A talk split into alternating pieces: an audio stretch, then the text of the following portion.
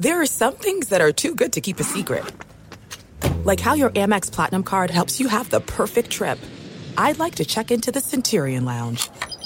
Or how it seems like you always get those hard to snag tables. Ooh, yum. And how you get the most out of select can't miss events. With access to the Centurion Lounge, Resy Priority Notified, and Amex card member benefits at select events, you'll have to share. That's the powerful backing of American Express. Terms apply. Learn more at americanexpress.com slash with Amex. It's Freddie Prinze Jr. and Jeff Dye back in the ring. Wrestling with Freddie makes its triumphant return for an electrifying fourth season. Hey, Jeff. Are you ready to rumble our way into an all new season of Wrestling with Freddie? You better believe I have. I've been practicing my body slams, and I'm jacked. All right, don't go injuring yourself now. We'll be highlighting the best stories and matches of the week in wrestling from AEW, WWE, and have one on one talks with the best talents in the world of pro wrestling. Listen to Wrestling with Freddie on the iHeartRadio app, Apple Podcasts, or wherever you get your podcasts. The Elevation with Stephen Furtick podcast was created with you in mind. This is a podcast for those feeling discouraged or needing guidance from God. Together in this podcast, we'll dive deep into scripture, uncover the powerful truths that will help you rise above your limitations and embrace your full potential. We're here to equip you with the tools you need to conquer life's challenges. Listen to Elevation with Stephen Furtick every Sunday and Friday on the iHeartRadio app, Apple Podcasts, or wherever you get your podcasts. The volume. This is Boxing with Chris Mannix. Oh, somebody punch him in the face. Anthony Joshua is a composed and ferocious finisher. Watch this. Andy Ruiz is the heavyweight champion. Hosted by SI's Chris Mannix. That was my moment. Now with interviews, analysis, and everything going on in the world of boxing. When you have talent, you are given another chance. Here's Chris Mannix. All right, if there was ever a need for a bonus podcast. It is today, Sunday, May 1st, less than 24 hours after Katie Taylor and Amanda Serrano squared off in the biggest fight in women's boxing history. And to say it lived up to expectations would be a massive understatement. I was ringside calling the fight as part of the DAZN broadcast team, also wrote a little bit about it over at SI.com. Jake Donovan from BoxingScene.com was also ringside as well. Uh, Jake, let's dive right into it. Just give me your, you know, when you think of what you saw with Taylor Serrano, what will come yeah. to mind first? Just, I mean, just, you know, Eddie kept saying it all week. It was truly a moment in time. And it's like, it sounded like a phrase up until maybe Friday when you were at that weigh in.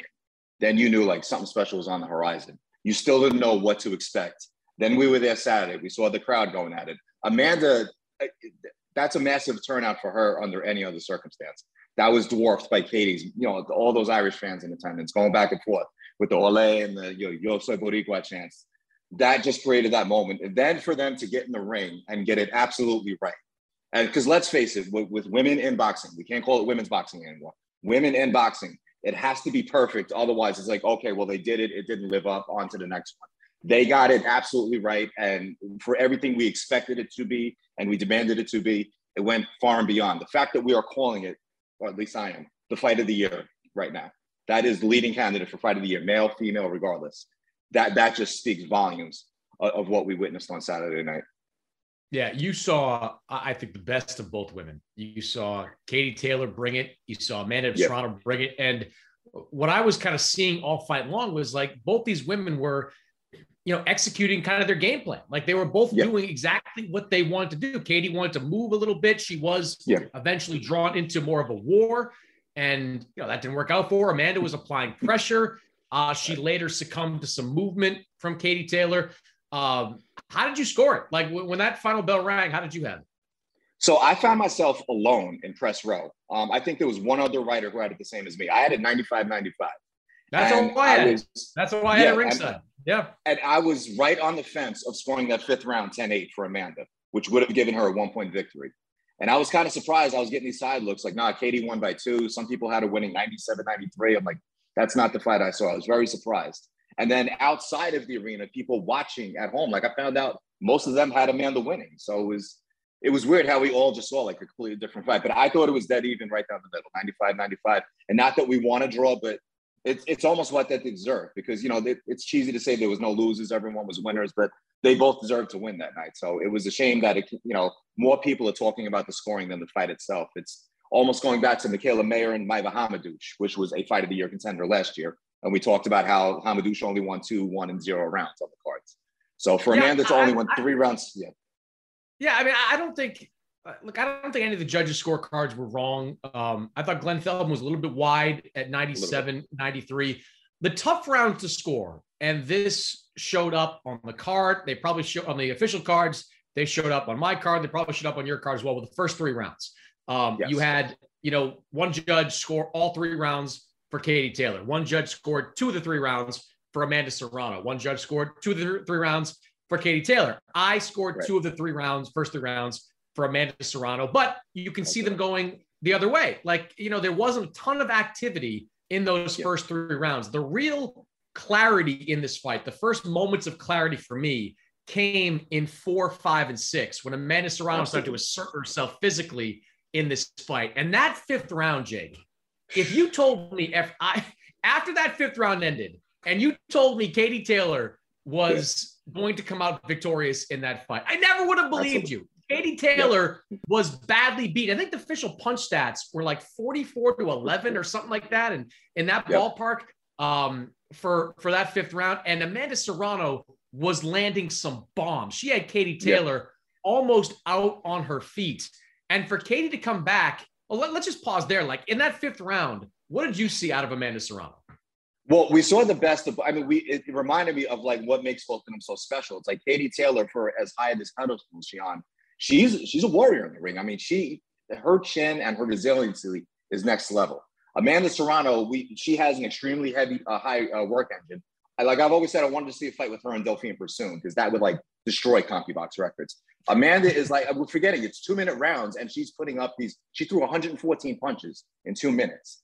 That's uh, just her work rate is just off the charts, and to throw at that heavy level you know, I know we keep talking about if women's fights were, you know, three minute rounds, like would she have gotten a knockout if that round went one more minute? How much more punishment could Katie possibly take? But we seem to be asking that about Katie in every tough fight she's in, and she's yet to go down. So I, it's it, we kind of saw what makes both of them so special, but more so Amanda because that was clearly that was like if if you couldn't get one round wrong in that fight, that was the round. Like that was Amanda's, you know, like you said, she was well on her way to victory after that fifth round so how the comeback really started in round seven, where Katie started to pick up the pace and started to sweep the rounds. She swept the last four rounds on all three of the judges' scorecard. They swept the last four rounds on my scorecard as well. What changed?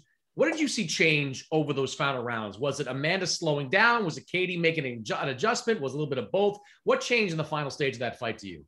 You know, I kind of saw it a little bit too when Amanda fought uh, Miriam Gutierrez last December. The difference was she was able to beat on Gutierrez for 10 rounds because Gutierrez just didn't have any response. But over the second half of that fight, like once she sensed she wasn't getting the knockout, she did, you know, she threw so many punches. It, it does take a lot out of you. And we forget, you know, Amanda, like she defines pound for pound. She's fought in seven different weight classes. This fight, a pound for pound fight, she was fighting at her walk around weight. She weighed 133.6 on Friday she pretty much weighed the same thing on Saturday, same thing in her last fight. So she's really she a featherweight. Like you saw this, yeah. she was eating cookies and cheeseburgers yes. and hamburgers all week long. She, everywhere she's going, she's eating like a burger. Right. This is not your typical fight week uh, diet. She was eating her way up to the lightweight limit, and she didn't even really come close to it by the uh, exactly. by the way.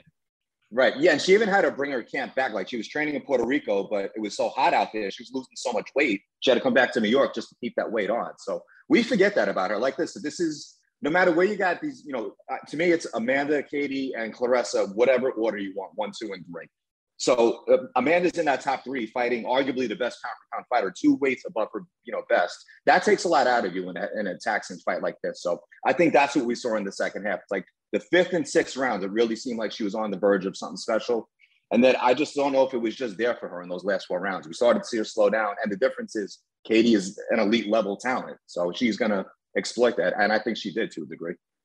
You know, you've been at a lot of big fights ringside for a lot of big fights. When I have my headset on, I can't absorb the atmosphere as well as I'd like to if I was sitting there. Like, right. for your, from your perspective, like, what was that atmosphere like? at MSG? What was the crowd like compared to other major events? It was off the charts. I, I, keep saying like this is like the one I, have been to fights like you know I, will always remember being at the all three Arturo Gatti Micky Ward fights. This is an event I will never ever forget. Like I didn't want to leave Madison Square Garden that night. The last time I felt like that was when Naseem Hamed came to the United States when he fought Kevin Kelly. Uh, it was the same reaction. He went outside. It was just a celebration in the streets, and it was so beautiful to see because it was our sport that was creating this moment. Then you go outside, you know, Saturday night, you see all these Irish fans. There's only one, you know, Katie. I'm not going to sing it, but only one Katie. There is. You know, I know there's only one Ricky Hatton, only one. There truly is only one Katie, Katie Taylor because she made this happen for women in boxing to get to this level, and she needed Amanda Serrano to help, you know, finish that journey for us. So that was, I mean, and that was so well reflected in the arena. Like people are arguing if it was a sellout, they saw some empty seats. I don't care if it was only 9,000 people in that arena. It felt like 90,000. Someone said it best, like for every person that was in there, it felt like there was 10 voices. Yeah, these were all passionate fans of yeah, each one of the fighters. There were no casuals in that building tonight. No people that just wanted to see a show and were looking to leave right after it ended. They were all uh, energized for that. And you know, I remember in the lead up to this fight, I talked to Christy Martin a lot about this, and I've talked to Katie about this in particular. The Christy Martin Deirdre Gogarty fight is mm-hmm. was viewed as one of the most influential fights up until that yep. point in women's boxing history. It was 1996. It was on a Mike Tyson yep. undercard. It had great exposure, um, and it lived up to expectations. And you know, exactly. Christy and Katie both told me in the weeks leading up, like it was really important that that fight yep. lived up to expectations. If if, if Christy and Deirdre went out and put on a stinker and just exactly. kind of wrestled or whatever, women's boxing would have been set back. And I think similarly, Jake, if this yep. fight, because of the hype behind it, because Eddie Hearn's calling it a moment in time, because Madison Square Garden, right. first time ever, all the promotion that went behind it, if this fight was a dud, I don't know if it would have set women's boxing back, but it certainly wouldn't have pushed it forward as much as it did yep. on Saturday. You know, I always think about so next week we got Canelo Alvarez coming up. He's fighting uh, Dimitri Bivol. I think about like Canelo is the face of boxing, men or women. If Canelo loses, like Mexico doesn't fall apart. Like there's still that rich history of boxing in Mexico. Canelo Alvarez, I mean, he survived, you know, drug testing and you know controversial decisions. He's still the number one man in number one, you know, figure in the sport. Like to your point, if if this fight was just a fight, you know, that's it. It's like okay, we gave him the shot. It's just back to the men. Like I even think back to when Claressa Shields fought Christina Hammer. That had a ridiculous amount of hype. I thought it was unfortunate because Claressa deserves better. She's an elite level talent. She's already, you know, we're going to be putting her in the Hall of Fame. But that was a fight where she was so dominant. It was like, well, what was all this hype? How is this, you know, the best fight? That it just sounded like, you know, people know when they're being scammed. That sounded like a marketing scheme. And that was the fear going into this fight. But what I love is that, like with Eddie, he's a promoter. He has to, you know, say, you know, promotional things. But there's a special bond with Katie that he has. It's not even like, you know, Katie doesn't let a lot of people in, but he's very, he knows how to approach things. Like he even told me, like she taught him the value of equality not just to put on a fight because it's women in the ring, that it has to mean something. You can't cheapen the product. Like Katie's the one that taught him that. And he's been very responsible when it's come to promoting her career. And that's, we saw all of that come to play on Saturday. And then the fight just, you know, put it over, over the edge. God, she's such a fucking warrior, man. Like yeah. just, like just, I, I, keep going back that fifth round, of the beating she took and how bloodied her face was, and she knew the kind of puncher she was in with. She knew the fight that she was in.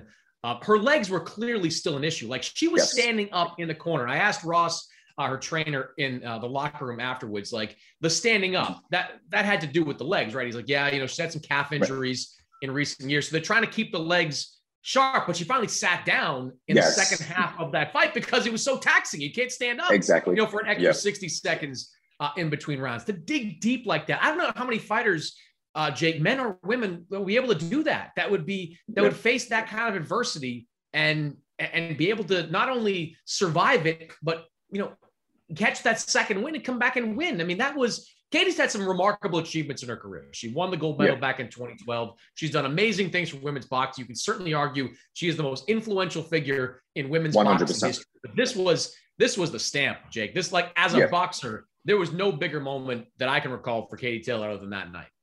Absolutely. And that was the first question I asked her during the post fight press conference because it was in the same building she beat Delphine Persoon. But that even left a bad taste in her mouth. She wasn't happy with that performance. She needed this fight and she needed this opponent to deliver, you know, this was her career defining win. and her career defining moment. She even said that that is it, it, surpassed even when she won the Olympic gold medal. You know, her being responsible for the you know women even being in the Olympics, uh, women's boxing. So for that, you know, for her to say that, and then to say that there's still more she wants to do, that's just she could walk off to the sunset. She doesn't owe us anything at this point. She could say, you know what, I'm done. Give me a rinky-dink fight in Ireland because that's the one thing she hasn't done left. You know, she, like I said, she neither she nor Amanda owe us anything. They can walk off, but they still want more. That's the beauty of it. And well, what gets I'm sorry, one what gets really lost in this, both of them for pound for pound level that they are have been extremely active too. This is Katie's, I want to say sixth fight since the pandemic. Amanda's had five plus an MMA fight. So we're not getting that on the men's side. They're fighting, if we're lucky, twice a year. They're fighting every four or five months and they want more. Yeah. They're fighting in big fights every single time. Yes. It's amazing to watch them. Uh, they got to do it again, right? I mean, that's a yeah, no brainer. Am I missing something? Yes. Like they got to do it again, right?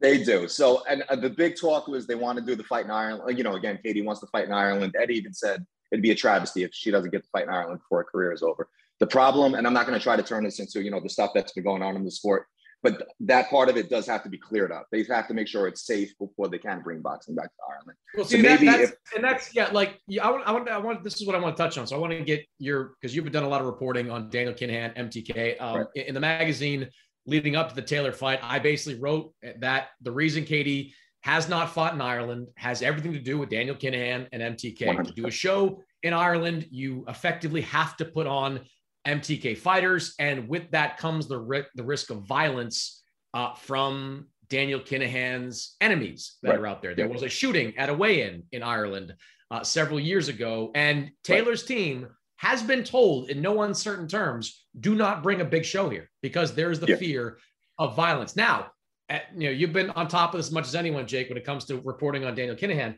like have things changed? Eddie Hearn in the locker room seemed to suggest to me that things had changed. Like this, the door is now open for Katie Taylor to return to Ireland. Do you believe that the uh, the, the way the U.S. is starting to go after Daniel Kinahan with the bounty placed on him and the sanctions and the dissolution of MTK is that a game changer when it comes to Katie Taylor fighting in Ireland?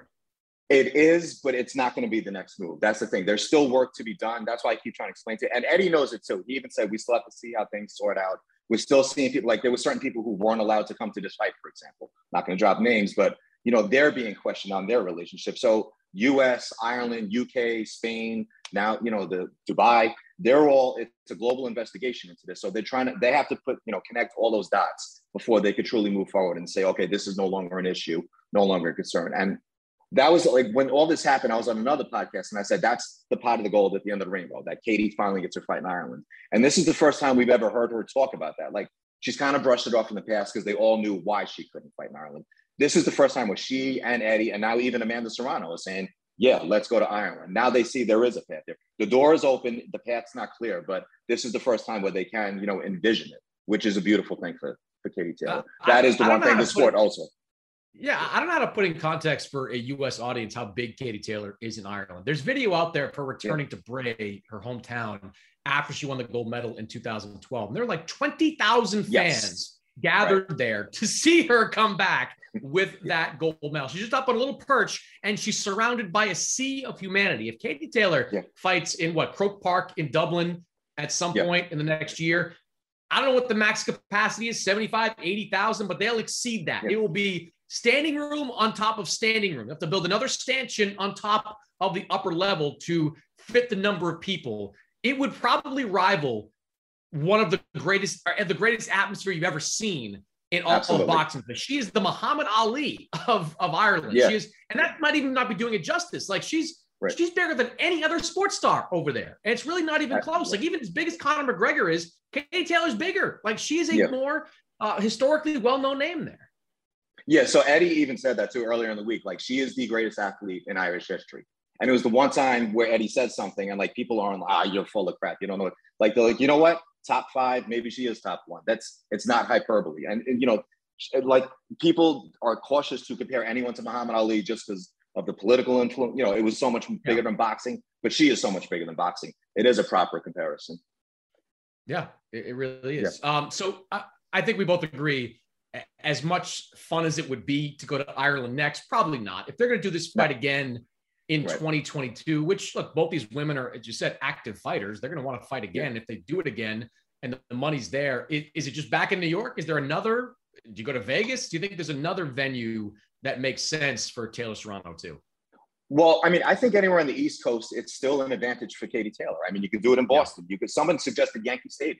I mean, when was the, you know, I think Cotto was the last time to fight there. So no matter where it is on the East Coast, you know, her fan, it's safe to say no matter where she fights, her fans are going to follow her. We saw that, you know, all throughout the week and especially last night. So I, I would love to see, you know, if she is going to fight there, you know, why not in, you know, New England or in New York? So I think they are going to go this separate path because, you know, we do, it, it's, it, um, it's tempting to want to see that rematch right, right away, but Amanda still wants to be the first undisputed champion. It's a big risk for her to fight Katie again, fight a third straight time at lightweight, which is not her, you know, natural weight. And there is the theory that, you know what, Katie figured her out enough to win this fight. Maybe she times her enough to where the second fight isn't even as competitive. Like, I, I think Amanda can do certain things better, but it's not what makes Amanda Serrano. The things that Katie can do better is, you know, is quintessential Katie Taylor. So what I would like to personally see, not to drift too far off, maybe Amanda can drop back down to featherweight. She has the muscle behind her now with with Jake Paul and you know Nakisa. Maybe those featherweight champions that didn't want to fight her didn't, you know, it was just a career high payday. Now they can make life changing money off of her. So that's to me, that's Katie's. I'm sorry, Amanda's path to becoming Puerto Rico's first ever undisputed champion. Then work her way back up. Maybe by then, you know, Alycia Baumgardner and Mikaela Mayer fought each other, and you got an undisputed champion at 130. So Amanda can move up and fight them, or the winner of that can go up and fight Katie Taylor. There's options for both of them. They even talk about Katie fighting Jessica McCaskill at a catchweight. You know, Jessica's a small, she is clearly, you know, she's the undisputed welterweight champion, but she is a small welterweight. There is room for her to, to come back down. That was her last loss, and it was a competitive loss. It was one of Katie's most competitive fights to that point. So that's an intrigue. You know, Jessica was on the on you know on the call with you last night. So there there are a lot of options for both of them. The risk is that you know one of them could lose along the way to maybe you know take away from the shine from the rematch. But if that rematch has to happen in Ireland, I would I think there is a path where they can do a little bit more to get to that point and somehow make it even bigger than what we saw last night. Well, we saw Jake Paul announce that he's going to be back in the ring in August. Right. That's plenty of time for Amanda Serrano to recover and potentially get back in a fight at 126, where she is so physically dominant and has been so good at that weight class and below. With, with Katie, like, you know, one thing that came up talking to Taylor's team was like when you look at past performances and all like the subpar stuff. They, one thing they said, you hear this a lot in box, but I kind of believe it when it comes to Team Taylor. Like, just wasn't as up for kind of those you know lesser fights that she was up for Amanda Serrano right. at 35 years old, believe me, 36 this year. Um, you know, I, I don't know if she's going to be interested. I mean, I guess McCaskill would be interesting, although I think McCaskill is she going to wait for the winner of Kali Reis, Chantel Cameron, try to do that? Right. Like, I don't know if that's going to be uh, her path. Um, I always wonder who Katie would turn to that would get her her motive. The other part of this, Jake, is that like, I mean, I don't know as we sit here what the DAZN viewership numbers were, but that's going to dictate a lot of you know how quickly this fight gets put back together. I mean, Eddie Hearn told me that there yeah. was a rematch clause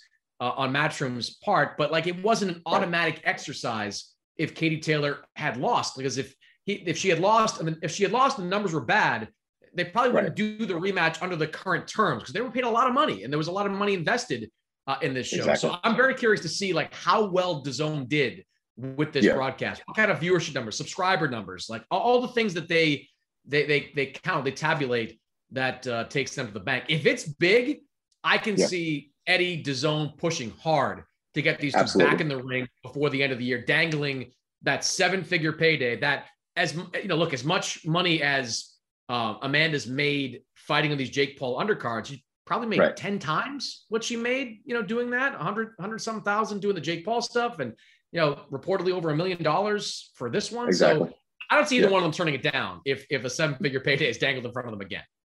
No, I, I agree with you 100% on that. And I was thinking about that August 13th date too. It's like they both had, you know, pretty bad cuts. They had to get stitched up. So if that is enough time for, you know, Amanda, you know, she's taking a family to Disney World. They joke they're finally going to spend some of this money they've finally been making. So if that's enough for her to rejuvenate, get back, you know, she's to, you know, what she's to do her two or three a day workouts as soon as, you know, she has some free time. So if she can get back on that August 13th uh, card, like I said, maybe a featherweight champ or maybe even someone feasible at 130, that builds the path towards the rematch. So um, and again, the rematch doesn't necessarily have to take place in Ireland. I do feel like when Katie does fight in Ireland, it has to be something special. It can't just be yeah. her fighting there. But the other side is that if she doesn't get up for these mandatories, like a, you know Jennifer Han and uh, Sharipova, who she had a fight last year, maybe an opponent like that, she does get up for it because it's she's finally fighting in Dublin. So that is the I other mean, option. I mean, don't also don't reinvent the wheel. Like if it's at MSG again, we're all happy. like you do have yeah, same atmosphere yeah. again in December. You're not missing out on anything, just running it back. Last thing for you, if they do fight again, let's say December, is it still a 50-50 fight for you? Is it do you still think it's a coin flip outcome? It's a very good question. Like I said, I want to see what Amanda, if she is able to drop back down. Um, like if she can go back to featherweight, kind of, you know, uh, rev up her engines again, then move back up. I think that would be more effective, you know, moving back up to lightweight and not even weighing 130. Like maybe she comes in at 131 and a half, 132, something that's comfortable. Like she knows what she's capable of doing in there against Katie. So maybe she comes in like maybe a pound lighter. She has that little bit more energy, you know, and then that that's her path to the finish line and and you know finishing what she started in this fight. So yeah, I still think it's very close to 50-50.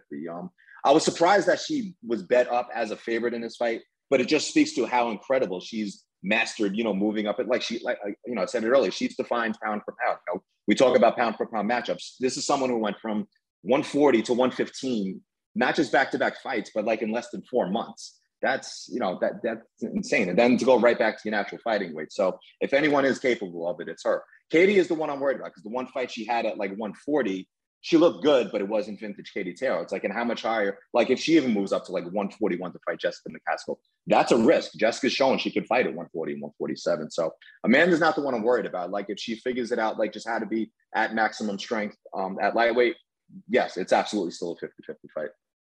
Split decision win for Katie Taylor on Saturday. If they fought again, any outcome is possible. You can convince me Serrano by knockout. You can convince me Taylor by lopsided decision. Or you can convince me right. split decision win. That's how good these two women are. And you mentioned the top. This wasn't just a great fight for women's boxing. Great night for boxing. Fight of the year front runner right now. Absolutely a, uh, a incredible performance. I'll read all of Jake's stuff over at Boxing Scene. Did a great job all yeah. week covering Taylor Serrano for Boxing Scene. His post fight coverage is up there as well. Jake, good to catch up, man. I'll see you at the next one. Thanks so much, Chris. Always a pleasure. It's Freddie Prinze Jr. and Jeff Dye back in the ring. Wrestling with Freddie makes its triumphant return for an electrifying fourth season. Hey, Jeff. Are you ready to rumble our way into an all new season of Wrestling with Freddie? You better believe I have. I've been practicing my body slams, and I'm jacked. All right, don't go injuring yourself now. We'll be highlighting the best stories and matches of the week in wrestling from AEW, WWE, and have one on one talks with the best talents in the world of pro wrestling. Listen to Wrestling with Freddie on the iHeartRadio app, Apple Podcasts, or wherever you get your podcasts. The Elevation with Stephen Furtick podcast was created with you in mind. This is a podcast for those feeling discouraged or needing guidance from God. Together in this podcast, we'll dive deep into scripture, uncover the powerful truths that will help you rise above your limitations and embrace your full potential. We're here to equip you with the tools you need to conquer life's challenges. Listen to Elevation with Stephen Furtick every Sunday and Friday on the iHeartRadio app, Apple Podcasts, or wherever you get your podcasts. I'm Diosa. And I'm Mala. We're the creators of Locatora Radio, a radiophonic novela, which is a fancy way of saying a, a podcast. podcast. Welcome to Locatora Radio Season 9 Love, love at, First listen. listen. This season, we're falling in love with podcasting all over again. With new segments, correspondence, and a new sound.